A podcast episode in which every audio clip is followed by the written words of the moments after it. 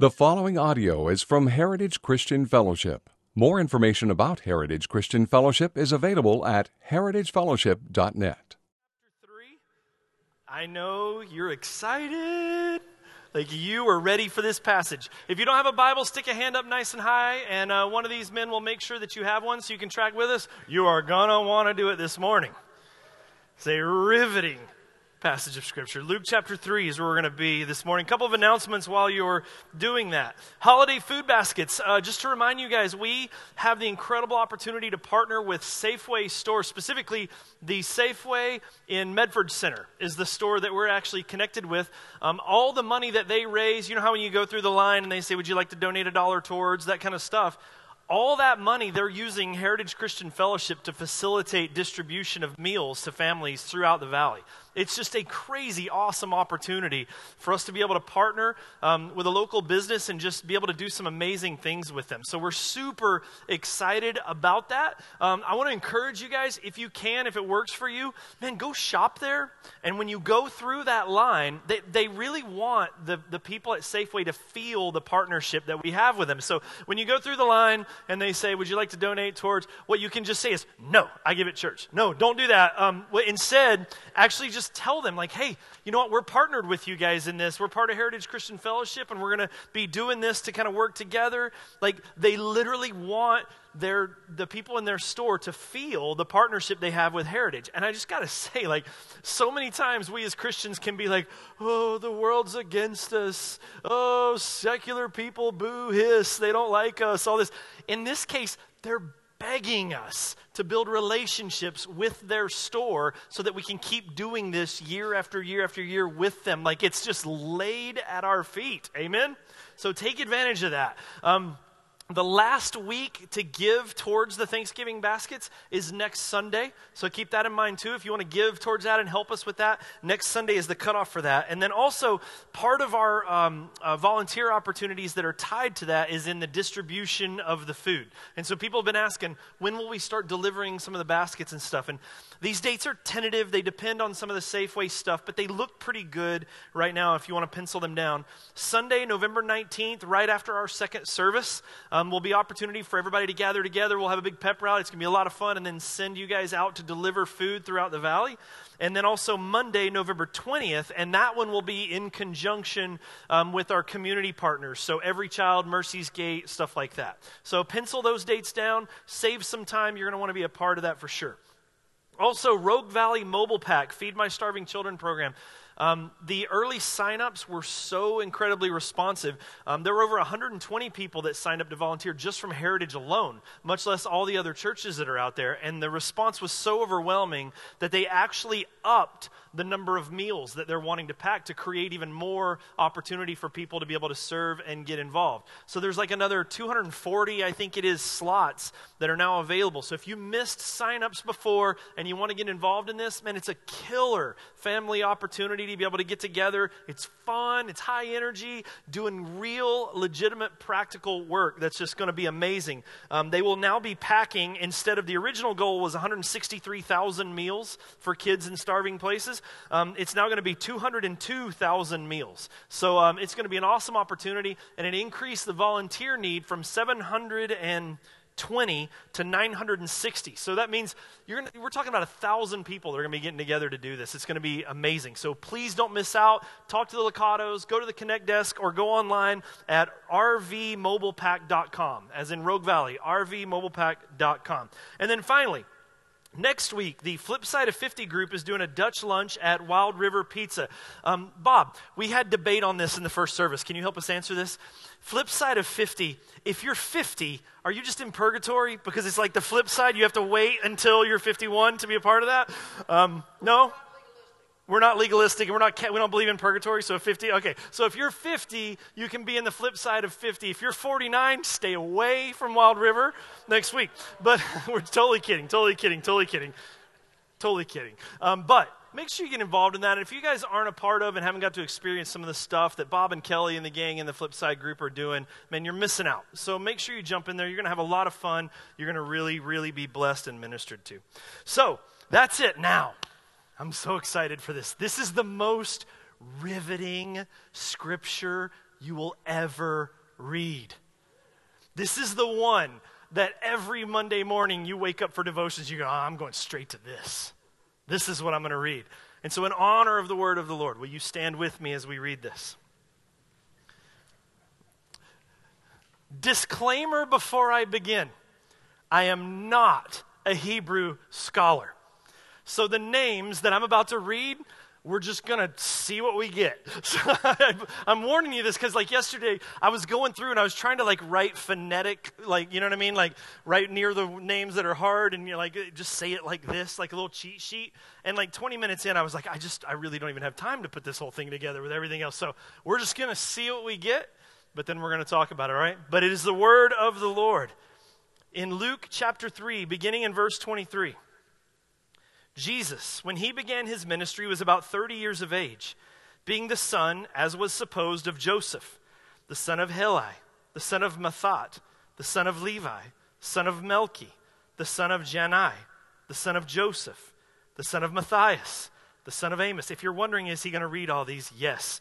The son of Nahum, the son of Esli, the son of Naggai, the son of Maath, the son of Matthias. That's what it says laughing at the Bible? Shame on you. The son of Simeon, the son of Joseph, the son of Joda, the son of Jonan, Jonanan, the son of Race, Resa, excuse me, the son of Zerubbabel, son of Shealtiel. This, when you go high at the end, that means you're not sure. You know what I mean? Shealtiel? Uh, where were we? Son of Neri, verse 28, the son of Melchi, son of Adai, son of Kosem, son of Elmadam, son of Ur, we like that one, son of Joshua, son of Eleazar, son of Joram, son of Matthat, son of Levi, son of Simeon, son of Judah, son of Joseph, son of Jonam, son of Eliakim, son of Melea, son of Menon, son of Matthiah, son of Nathan, son of David. Amen for David. Like we just got to, yes. The son of Jesse, son of Obed, son of Boaz, son of Salah, son of Nahashon, son of Amminadab, son of Admin, son of Arni, son of Hezron, son of Perez, the son of Judah, the son of Jacob, the son of Isaac, the son of Abraham, son of Terah, the son of Nahor, the son of Serug, the son of Reu, the son of Peleg, son of Eber, the son of Shelah, the son of Cainan, son of our, our son of Shem, son of Noah, son of Lamech, son of Methuselah, son of Enoch, the son of Jared, the son of Mahalaleel, son of Cainan, the son of Enos, the son of Seth, the son of Adam, the son of God. we laugh, we chuckle a little bit, but this is the word of the Lord. Let's pray. Father, will you show us something of you even through this. Through a passage that's maybe seems boring or unimportant or, or nothing really to offer today, Lord, we know that your word does not return void. We know that this is inspired by the Spirit of God, and we ask that your Spirit would teach us this morning. Show us what to do with this. Help us to understand you better. Do something in us through your word that we can carry from this place for your glory. Lord, to do that, we need your spirit. So, Lord, may your spirit move, and may the words of my mouth and the meditation of our hearts be acceptable in your sight, O my rock, my king, my redeemer. In Jesus' name. And all God's people said, Amen. You can be seated. Oh, I've been excited to teach this one. I really have been. I've been excited to teach this one. I made sure that I got this one because I'm excited about this. I am a fan of the Bible. I love the Bible. I love the challenges of Scripture. I love digging and all these kind of stuff. I do. And the Bible is a complicated book. It's, it's such a unique book because, in one sense, the Bible is written in such a way that you can have no understanding of God you can have no understanding of who Jesus is, no understanding of Scripture, know none of the historical context, and yet you can pick this up and just read it, and the Spirit of God can move and teach and instruct and save you through this. And yet, you could be the greatest scholar the world has ever seen. and you can dig for hours on end.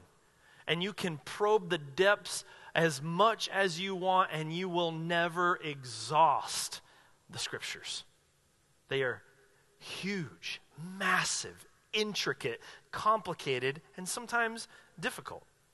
And so, as a result, when you approach challenging passages, there can be different approaches. People can come to passages differently based on what they've been taught, based on what they've learned, based on what their history is, whatever the case may be. And so, you can have different views about passages, different views on how to approach them, how to handle them, what to do with some of the texts here. And harder passages tend to show those differences more. And we have that today. We have a genealogy, one of the most skipped passages in the Bible and you're like, no, not me. Yes, you, you liar. You do too. When you're reading through, no one gets up on Monday morning and decides, oh, man, I just want to spend some time with God, opens up their Bible, starts reading genealogies, and expects like the sun peels in through the sky. You start hearing, ah, in the background as you're reading, and you're just like, oh, son of Joshua, son of Eleazar. Like most people don't do that, honestly.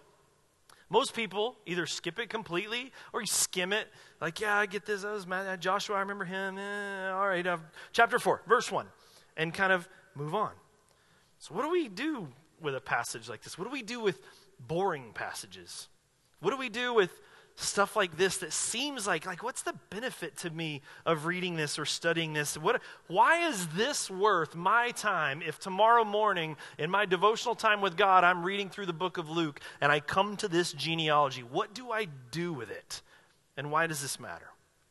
Hopefully we can make some sense of that. But let, us let's, let's talk about how people tend to approach hard passages in scripture. One of the ways that people tend to approach them as i've said before is just skip it. Just go uh, it's I don't really know what to do with this. it doesn't really mean anything to me. And I'm in my devotions, and so I'm looking for like God to speak a word to me. I want to be able to say, man, I just, I heard from the Lord this morning, and this genealogy thing's not really doing it for me. I'm not totally sure why it's there. I'll just sort of move on. We can end up skipping them. But there's a, there's a challenge because here's the reality these words are just as inspired by the Spirit of God as John 3:16, as Psalm 23 as Romans 5, as the passages that we want to read, as the passages that bless our heart. It is the same Spirit of God, it is the same in authorial intent, if you will, in the background. They are just as inspired and just as important to us as anything else in the Scripture. And so if we start approaching Scripture and we go, uh, that one doesn't really speak to me, I'll skip that where does that stop? I mean, you, you end up in places where you're like, I like this, I don't like this, I'll skip that, I'm going to read that, instead of taking in the full counsel of God and maybe even wrestling with God through some of the harder passages and going, Lord, what are you trying to teach me in this? Don't be spoon fed. And don't skip the inspired word of God. Now, I think we would all agree. We go, yeah, this is that's true. It's all inspired, and we don't want to skip that. That's true. Um, so, what do you do with it? Well, some people will take things like this, and they'll. Um, I'm going to use the phrase hyper spiritualize them. Hyper spiritualize them, and this is what I mean. You sit down and you're reading the text, and you're like, man, there's this list, and it seems really boring, but this is the Word of God, and this is written by the Spirit of God, and this is speaking to me, so it's got to mean something. There's got to be something in there. There's got to be like a hidden meaning, and I'm just missing it. And so I need to figure this out and kind of dig in here and see if I can do this. Um, I, I, actually was taught this and have been, and, and, a lot, there's, there's a lot of people that actually teach this um, with a specific genealogy in the book of Genesis. Maybe some of you guys have seen this before. There's a genealogy in the book of Genesis. And in it, it starts with Adam and it works its way all the way through Noah. And, and it seems like this just innocuous, meaningless, oh, this guy was born and he lived a long time until this point, and he had this kid, and then he died. And then this guy was born and he lived a long time, and then he had this kid, and then he died. And it just kind of works through this sort of long list. And it seems like another one of those boring passages that you're like, yeah, let's just get to Noah and the flood. But then someone showed me, they were like, listen, no, there's more to it than that. There's, a, there's meaning in this that you don't even realize.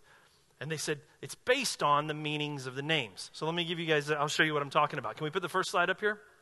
If you go through this genealogy that's in the book of Genesis, they would say, here's how it works Adam, his name means man. Seth means appointed. Enosh means mortal. Kenan means sorrow. Mahalalel means the blessed God. Jared means shall come down. Enoch means teaching. Methuselah means his death shall bring.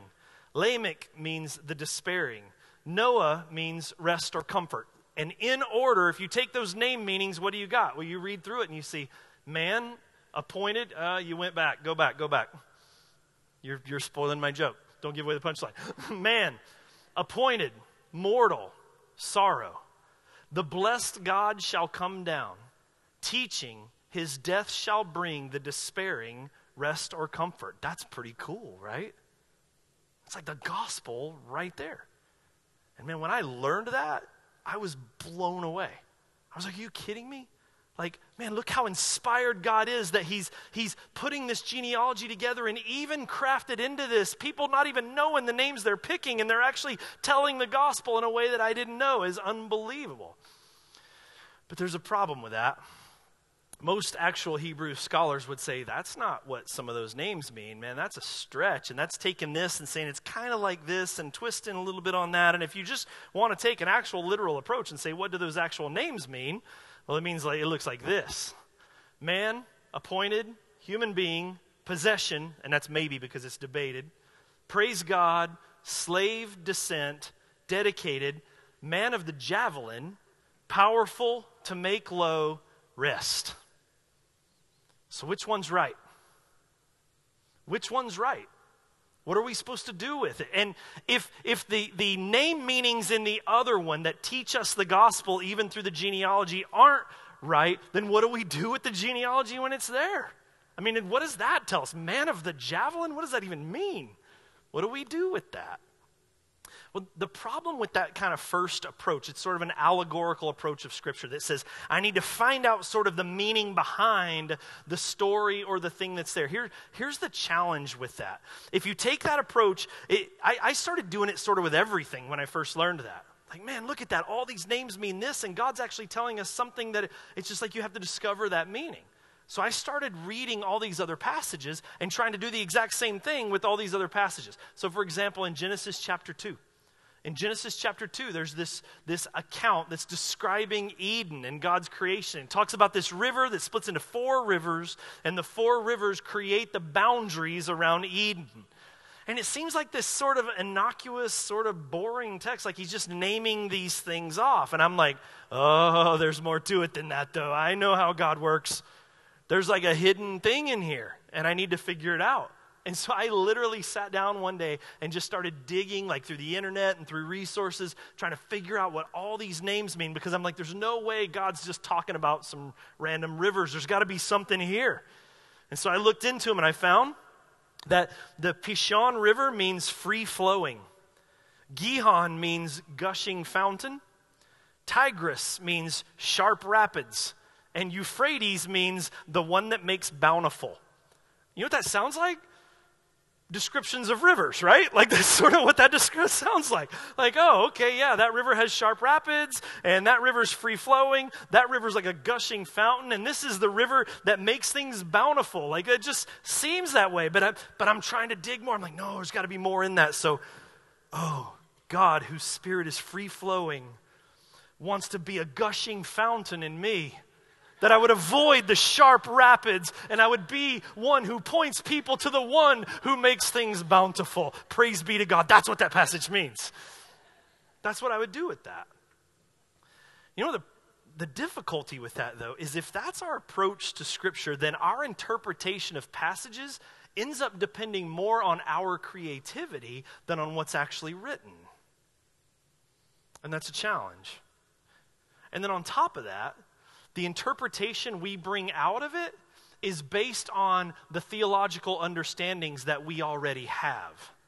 It's not that you're learning something new out of that text. You're taking your belief system that's already there and you're creatively pushing it into this particular text and you're speaking. You say, well, why is that a problem? Because you might be on theologically solid ground, but the next guy might not be and the next guy might not be. And so, as he starts to try to do the same things with Scripture that he's learning from you, it can lead to weirdness. And honestly, guys, this is where modern liberal interpretation techniques with Scripture came from. It was early evangelicals with good hearts approaching Scripture from a completely different perspective than what's actually there and trying to wrap it into tangible experiences of their own. And it leads to questions like what does this text mean to you? What does this text mean to me? Instead of just what does this text mean to God who wrote it? And so you can start off with good intentions, but that can lead to really, really bad places. Now, could God sovereign over all things, create and do such a thing where there's lineages being laid out and even the names mean something and he's speaking to us through all of that. Is God sovereign enough to do something like that through Scripture? Absolutely. Is that how God normally works? Is he hiding things in Scripture for us to try to have to figure out after the fact? What do we do with those things? So we, we, we don't want to skip it. And we don't want to hyper spiritualize it and try to turn something into something that maybe it's not. And you go, well, then, Jeff, you just gave me more questions than what I started with. Like, what do I do with this? Like, look, that's okay. It's okay to admit that these are hard passages to figure out what to do with in advance. It's, it's, they're challenges, right? It's okay to say this, especially when you start looking at other accounts in the scriptures. Like, I'll give you an example of what I'm talking about there's gospels that these the four different gospel accounts that we have matthew mark luke and john um, differ in a lot of different places. Now i'm not saying that one says one thing and one says the complete opposite and only one can be true so there's error. That's not what i mean. But i do mean that they're different in things that they account and in things that they say. And let me show you an example of what i'm talking about. How many of you in here have a red letter bible right now before you? Raise your hand Okay, quite a few of you. Red letter Bible, that's a cool thing. And it's, it's nice that, what's the intent of the red letters? Those are what words? The words of Jesus Christ, the exact words of Jesus Christ. That's what those words are. Now be careful. There's a little bit of a theological challenge, even simply in that, because you can read into that to say, these words in red are actually more inspired than the rest of these words in black, and that's not true. You can get to a place where you go, if I really want to know truth, I'll just read the red and not read the rest when the Spirit of God inspired all of it. Amen? But in the red letter Bible, the goal is put the words of Christ in red so we know exactly what Jesus said. Okay, but there's challenges between gospel accounts. So, for example, let's put this verse up Mark 8 27. Christ and his disciples are going into Caesarea Philippi. This is the story that many of us know. Who do you say that I am? And Peter says, You are the Christ, the Son of God. You guys know this story, right? Many of you do if you went to Sunday school and stuff. So in the book of Mark, the text says this Jesus went with his disciples to the villages of Caesarea Philippi, and on the way he asked his disciples, Who do people say that I am? So the question that Christ says, who do people say that I am? If you have a red letter Bible, those words in your Bible would be in red. Now, there's a different account. In Matthew 16, we're given the same story. Look what Matthew 16 says. Now, when Jesus came into the district of Caesarea Philippi, he asked his disciples, Who do people say that the Son of Man is? Now, which one should be read? Did he say Son of Man or did he say I? And what do you do with that? What do you do with the challenges between the two? And does, does one of them come off now as true because those are the words of God, and this is the one that isn't? What's going on there, and why would they be different? Why wouldn't they say the exact same thing? It's the same story, same guy. The guys were all right there. Why, why is it different? Well, let me show you why this is different.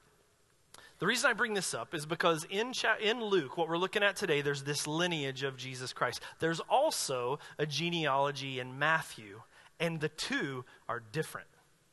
Very, very different. You go, well, how, how could a genealogy be different? Like, you're, you're born to who you're born. How can they be different? In, in Matthew, Jesus is taken back to Abraham, and it stops there. So it follows the lineage of Christ from Jesus Christ to Abraham. In Luke, it starts with Jesus Christ and goes all the way back to Adam. And you say, well, why, why would they do that? And that's not the only difference, by the way. The, only, the, the other difference is they're identical between Abraham and David. So when you look at the two genealogies in these two gospels, they're identical between Abraham and David. But from David to Christ, they differ vastly. In fact, there's only a couple of names that show up on the same list. And you go, then what do we even do with this? Why would this be in the Bible? They're not even the same. Is one inspired and one's not?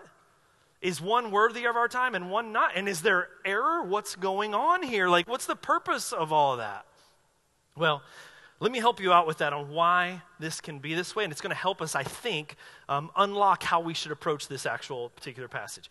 When we're approaching difficult passages and trying to understand and interpret the Bible, there's a few things that I think we need to keep in mind. I'm going to give you four of them right now this morning. The first one is this remember this all Scripture is equally inspired. All Scripture. All Scripture is profitable. All Scripture is reliable. All Scripture is equally inspired. So when we come to difficulties, when we come to things like this that don't seem to line up, if we can't make sense of it, the problem always turns out, it always rests on how we're approaching the text and how we're interpreting the text or applying the text, not in the text itself. The scriptures have held up the test of time for many, many, many years. The conflicts we run into are usually based on our approach, maybe taking scripture and using it in a way it wasn't intended to be used in the first place, things of that nature. But the scriptures are inspired and reliable and authoritative. Every word. Amen? Every word. And God's word does not return void. So, these genealogies or any other difficult passage that you come to in Scripture, we need to understand it's there for a specific purpose because God promises us that His word will not return void. In other words, it will accomplish its purpose. So, it's not just random, it's not just, uh, we'll just throw it in there. It doesn't really mean anything. Let's move on to the other thing. And it's authoritative and trustworthy, even though we look at them and go, I don't totally know what to do with it. And number two, number one, the Bible's equally inspired. Number two, the Bible is for all people in all cultures in all times. The Bible's for all people in all cultures in all times. And here's what I mean by that we have a tendency to look at Scripture through our American Western lens because that's who we are. It's where we live, it's the culture that we're born into. And so, things that matter to us, things that are important to us, things that minister to us, things that speak to us, things that we value, those things get much more press, much more attention than things that maybe aren't quite as interesting or boring or culturally important where we live. But that's not necessarily the case everywhere else. I'll give you a, great story. There's a gal named Lynette Oates and she had a couple of family members. I don't, I don't know how that they were related, but Jess and Jenny Oakes, and she wrote a book about them. It was called Hidden People How a Remote New Guinea Culture Was Brought Back from the Brink of Extinction. And in this book, she tells the story of how Jess and Jenny Oakes had gone to this people group, this tribe in Papua New Guinea, for the purpose of translating the Bible into that tribe's native language. They had no scripture, nothing had ever been translated into their dialect or language before, nothing. And they wanted to go translate the Bible there. This particular people group was down to 111 people. They were 111 people away from absolute extinction. They had gone through severe diseases and stuff, and they were literally on the brink of extinction. And these two people, these two women, chose that group on purpose because they wanted to show that God cares about even the smallest. And so they sought out the smallest surviving people group they could find. They found these people in Papua New Guinea. They got translators on board and they went to this place and they began translating. They had to sit there, live with the people, learn their scriptures, or, I'm sorry, learn their language, their dialect, all that stuff, and begin ministering the gospel to them. So, as they're there, translators are working through and they're taking the scriptures that we have, translating it into their dialect. I can't even, you think the Bible names are hard to pronounce. You should have seen the name of their dialect. This is crazy. And so they're trying to translate it into that. And one night, the translator's there and going through writing, and they're in this text, in Luke chapter 3, in the genealogy. And the translator suddenly gets just super excited super excited. He's like, listen, listen, we need to grab the whole tribe together now, especially the tribal leaders. We need to read this to them tonight. And in the book, she says, we didn't understand. Like, what? Why is this so important? No, no, no. Tonight, get everyone together. So they got the tribal leaders together, they got everyone there, and they came out with this sheet that had this on it. It's Luke 3, it's just this genealogy, the same thing we just read. Laid it out in front of them and read through it. And they said that as they read this, the, the villagers, the, this particular tribal group, they became stone silent, just in awe. All this stuff that we read through, going, I don't even know what to do with this. What is this name? And we're kind of chuckling, like, I don't know what that name means. Their reaction was completely different. Their reaction was awe and total silence. And when they finished reading, they handed the sheet of paper to him, and the people took the paper and they're just looking at it in absolute amazement. And she's saying, What is going on? And at that point, the tribal leader spoke up and said this Why didn't you share uh, this with us at the beginning? No one bothers to write down the ancestors of spirit beings. It's only real people who record their genealogies. Jesus must be a real person. Jesus must have been a real man on earth. He is not white man's magic. What you are teaching us is real. So here's this text, and this is the, the contrast I wanted you guys to see on purpose. There's a text that we can look at and go, oh, what do we even do with this? What is that name? But a different culture is reading the same thing and in awe, going, He's real. So sometimes we need to understand those cultural blinders can affect how we look at some of the scriptures. Now, what why do I say that? Because Luke, I said, connects Jesus to who? All the way back. Luke connects Jesus to who? Starts with an A? Adam. Matthew connects Jesus to who? Abraham. That's exactly right. Why? Okay. Matthew is writing with a purpose. He's connecting for Jews, Jesus to Abraham. Why is that important if you're a Jew? Because Abraham is the father of the Jewish people. And so in the Matthew genealogy, it's different and it stops at Abraham because he's writing with a purpose. This is what brings us to number four. Number four is this the Bible is one big story, not a collection of individual stories. It's one big story, not a collection of individual stories. We need a big picture view of what's going on here because the narratives that we have are historical constructs. These are historical constructs. Let me, let me tell you what I mean by that. I actually, that was number three, by the way. I skipped that just so you know. They're historical constructs. So let's take, for example, the Sermon on the Mount. If you sit down and just read the Sermon on the Mount, it takes, I don't know, eight minutes you can read through the entire Sermon on the Mount. But let me ask you, how long did Jesus teach? All day. Scriptures talk about by the end, they're like, we have to feed these people. Like, we've been here all day. But the account that we have is eight minutes. Now, we don't have the luxury of tape recorders and digital recordings and all that kind of stuff. But when the authors, inspired by God, it's not that they forgot stuff and man, we sure miss out because we didn't get all that stuff. But what they're recording, they're recording for a purpose because they're telling a story to a specific group of people. So, for example, Matthew connects Jesus to Abraham because he's writing to Jews to say that this is the promised one. In Genesis 12, when God said to Abraham, I'm going to be a blessing, this is what I'm going to do through you, he's telling the story and using a genealogy to point the Jewish people to the fact that Jesus is the fulfillment of that promise. Now, Luke goes from Jesus to who? Come on, nice and loud. You guys sound like the 830 service. Luke goes from Jesus to who? Adam. Why? Luke's writing to Gentiles.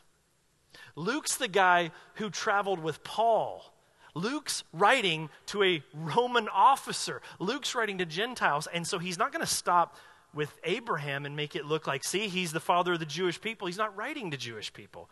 He goes all the way to, Ma- to Adam to say that this is someone who relates to all mankind.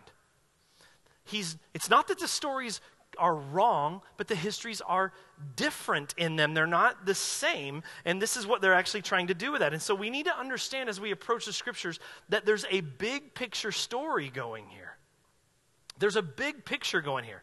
And so to understand this, we're going to invite Luke's teacher, Paul, to, to minister to us and to speak to us through the scriptures.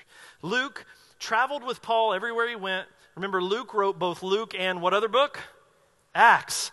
Which ends up telling by the end the primary story of all the missionary journeys of Paul. So no one got taught by Paul more than Luke did.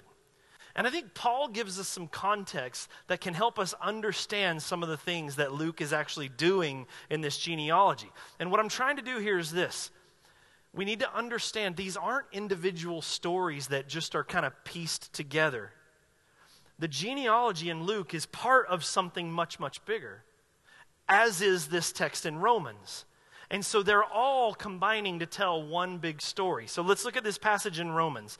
Romans chapter 5, beginning in verse 12. We have it on a slide. Says this Therefore, just as sin came into the world through one man, and death through sin, so death spread to all men because all sin. Let me interrupt this right here. The biblical creation account tells us that God created man and woman in Eden in what's the Hebrew word is known for uh, or known as shalom. It means we would say a lot of times, if we're using our current language, we'd say, man, they, they lived in Eden, they were in paradise, some might say, or perfection. The Hebrew word for what that was like is shalom. And, and shalom means more than just peace, as, as we tend to interpret it, um, because we tend to look at peace as absence of conflict. Um, but there's as much more that it's not just absence of conflict, it's right order of relationships. It's not just that there's no bad things, it's that everything is rightly working in certain rhythm.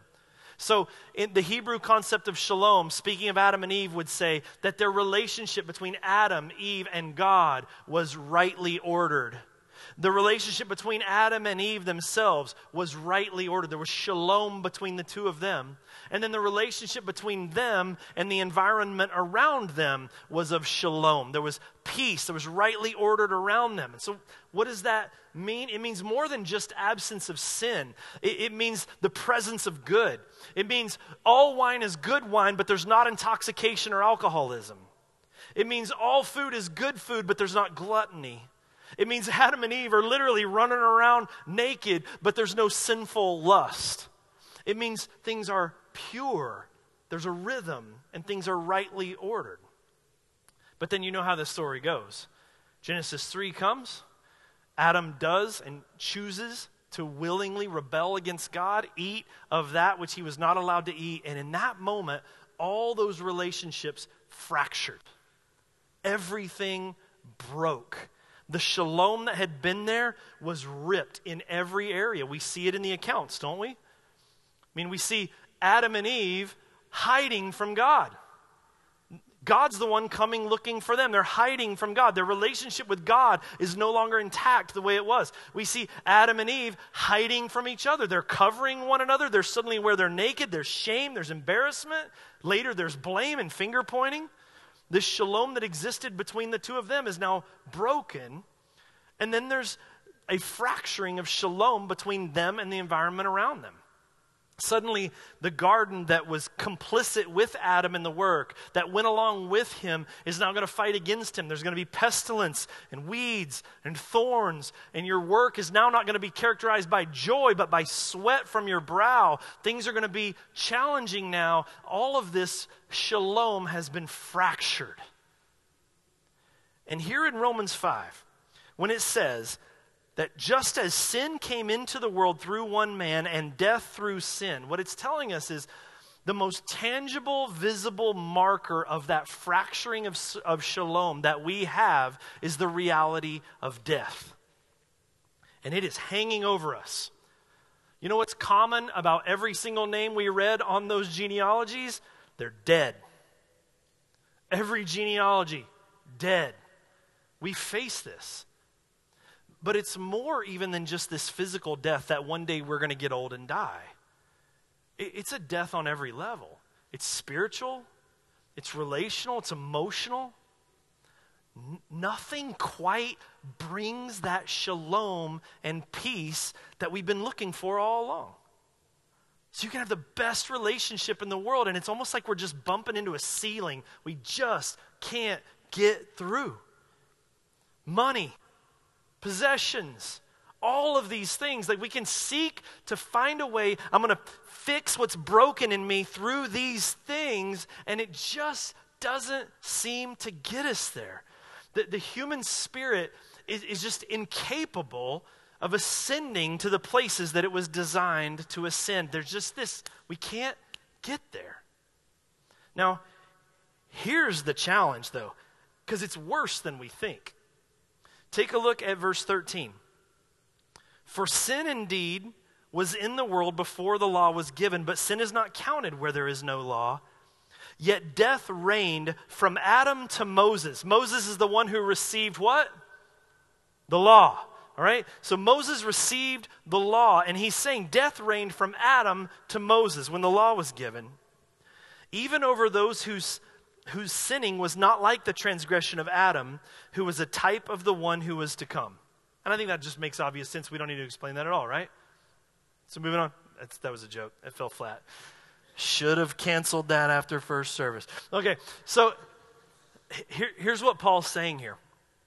This is huge.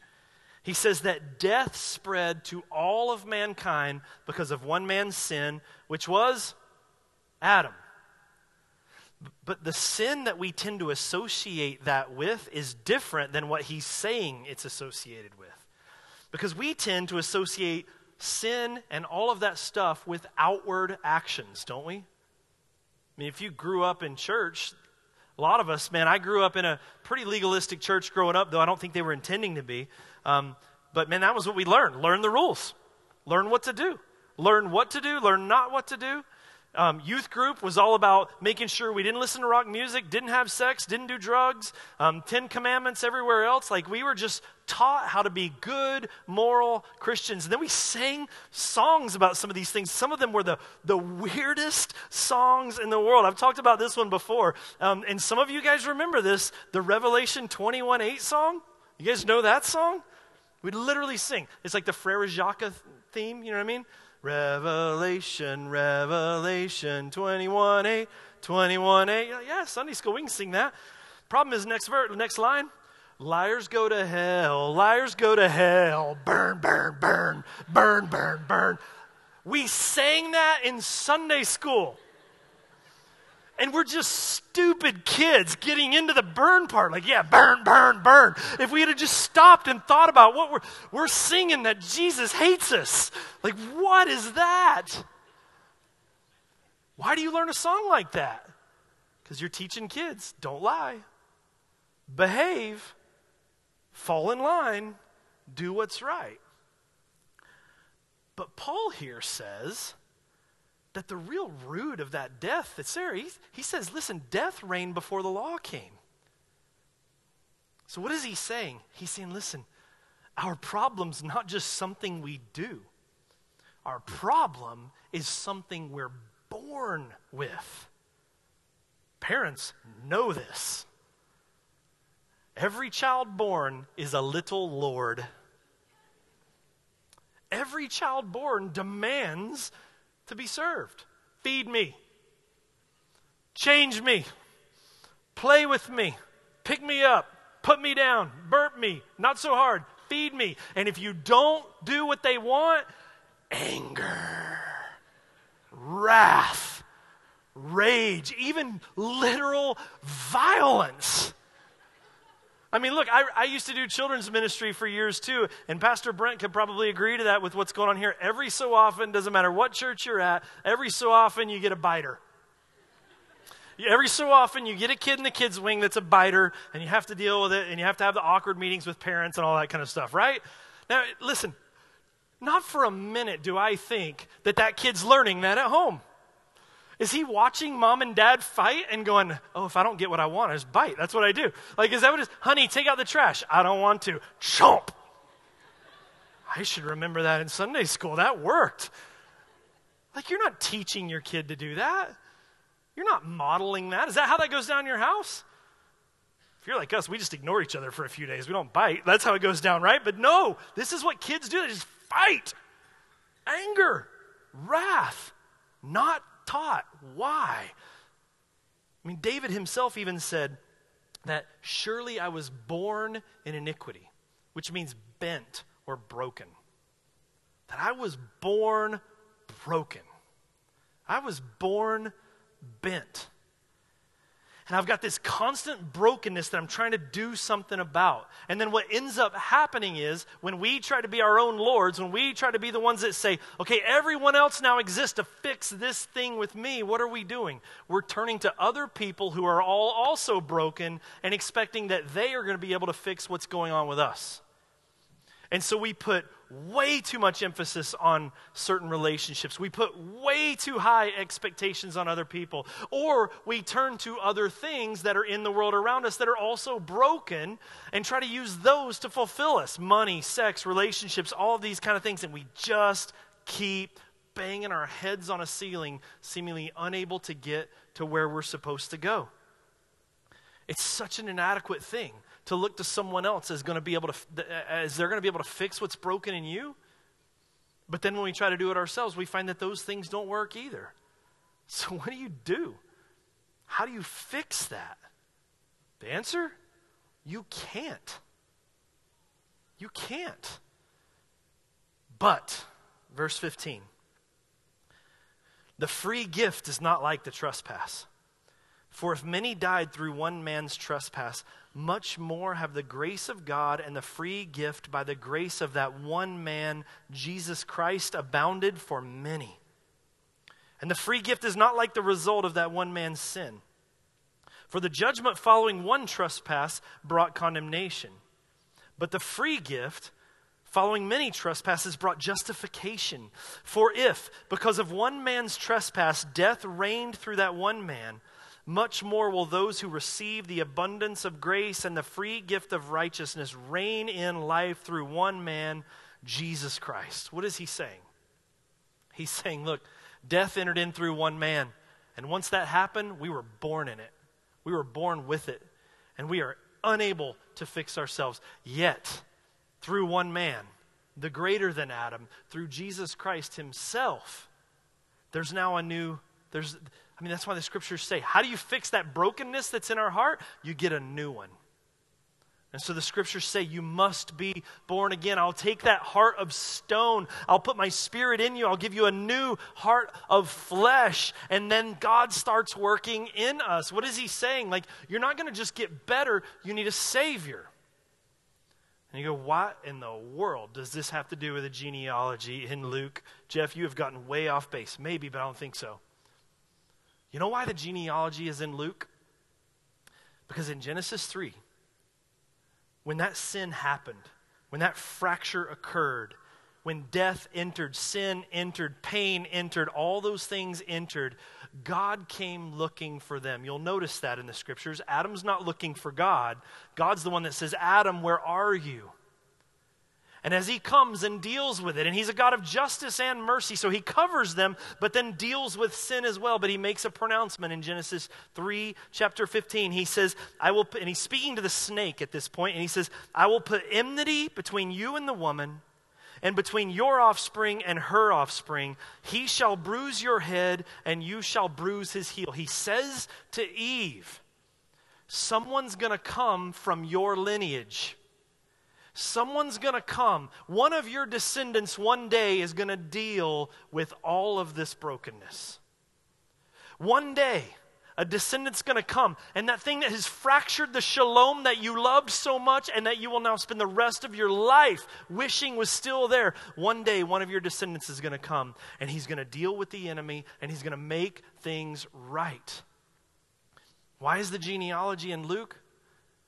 Because he follows that lineage from Jesus Christ all the way back to Adam. It's one of the constant recurring themes in the entire book of Luke. It's the issue of fulfillment.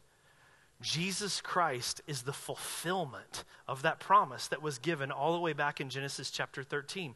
And it's a fulfillment that wasn't just given to Israel, that ties back into all of mankind. If by one man Adam's sin spread to the world, then from one man Christ life will spread to all of those same descendants. So, what do we do with the genealogy when we read it? You can skip it, or you could hyper spiritualize it, or you could do all those kind of things, or you could read this and go, This is real. These are the names. God promised that He was going to send a Savior. And, and, he, he did. Here are the names. Here's the reality of it. God is faithful, and Jesus Christ is the promised Messiah we've been waiting for. So you approach the scriptures not so much about you, but about Him. And then you, you pull that application out of it. So then what do I do with that? I go, all right, God promised He's going to put the broken things back together. So, what do I do with my life right now when it's broken? I could turn to other people and I could say, I need you to fix me. I need you to get in line. I need you to do this. I need you to apologize. I need you to come back. I need you to go away. I need you to, whatever the case may be. You could do that. But the history of humanity says you're going to just bang your head against the ceiling and you're never going to get anywhere. Luke points us to something better. Luke says, the one who has been promised to put the broken things back together has come. His name is Jesus Christ. And we can turn to him. And so I can read that genealogy and remember, he's real, he's faithful. God made a promise, and it's been fulfilled. And so even in this, I can be reminded I need to turn to him. And then it's interesting to find out that it's attached to what? The temptation of Christ, where Christ is going to be tempted to look to other places than the Father. And we can remember no, no, no, no, no. My fulfillment is in Christ. I'll even find joy through other things, be it relationships, be it money, be things like that. Not in them themselves, but when they find their fulfillment in Christ. And so I can celebrate God's faithfulness and remember that all roads from the very beginning point to who? Christ. And that's what you can do with a genealogy. Amen? Will you guys stand with me and let's pray?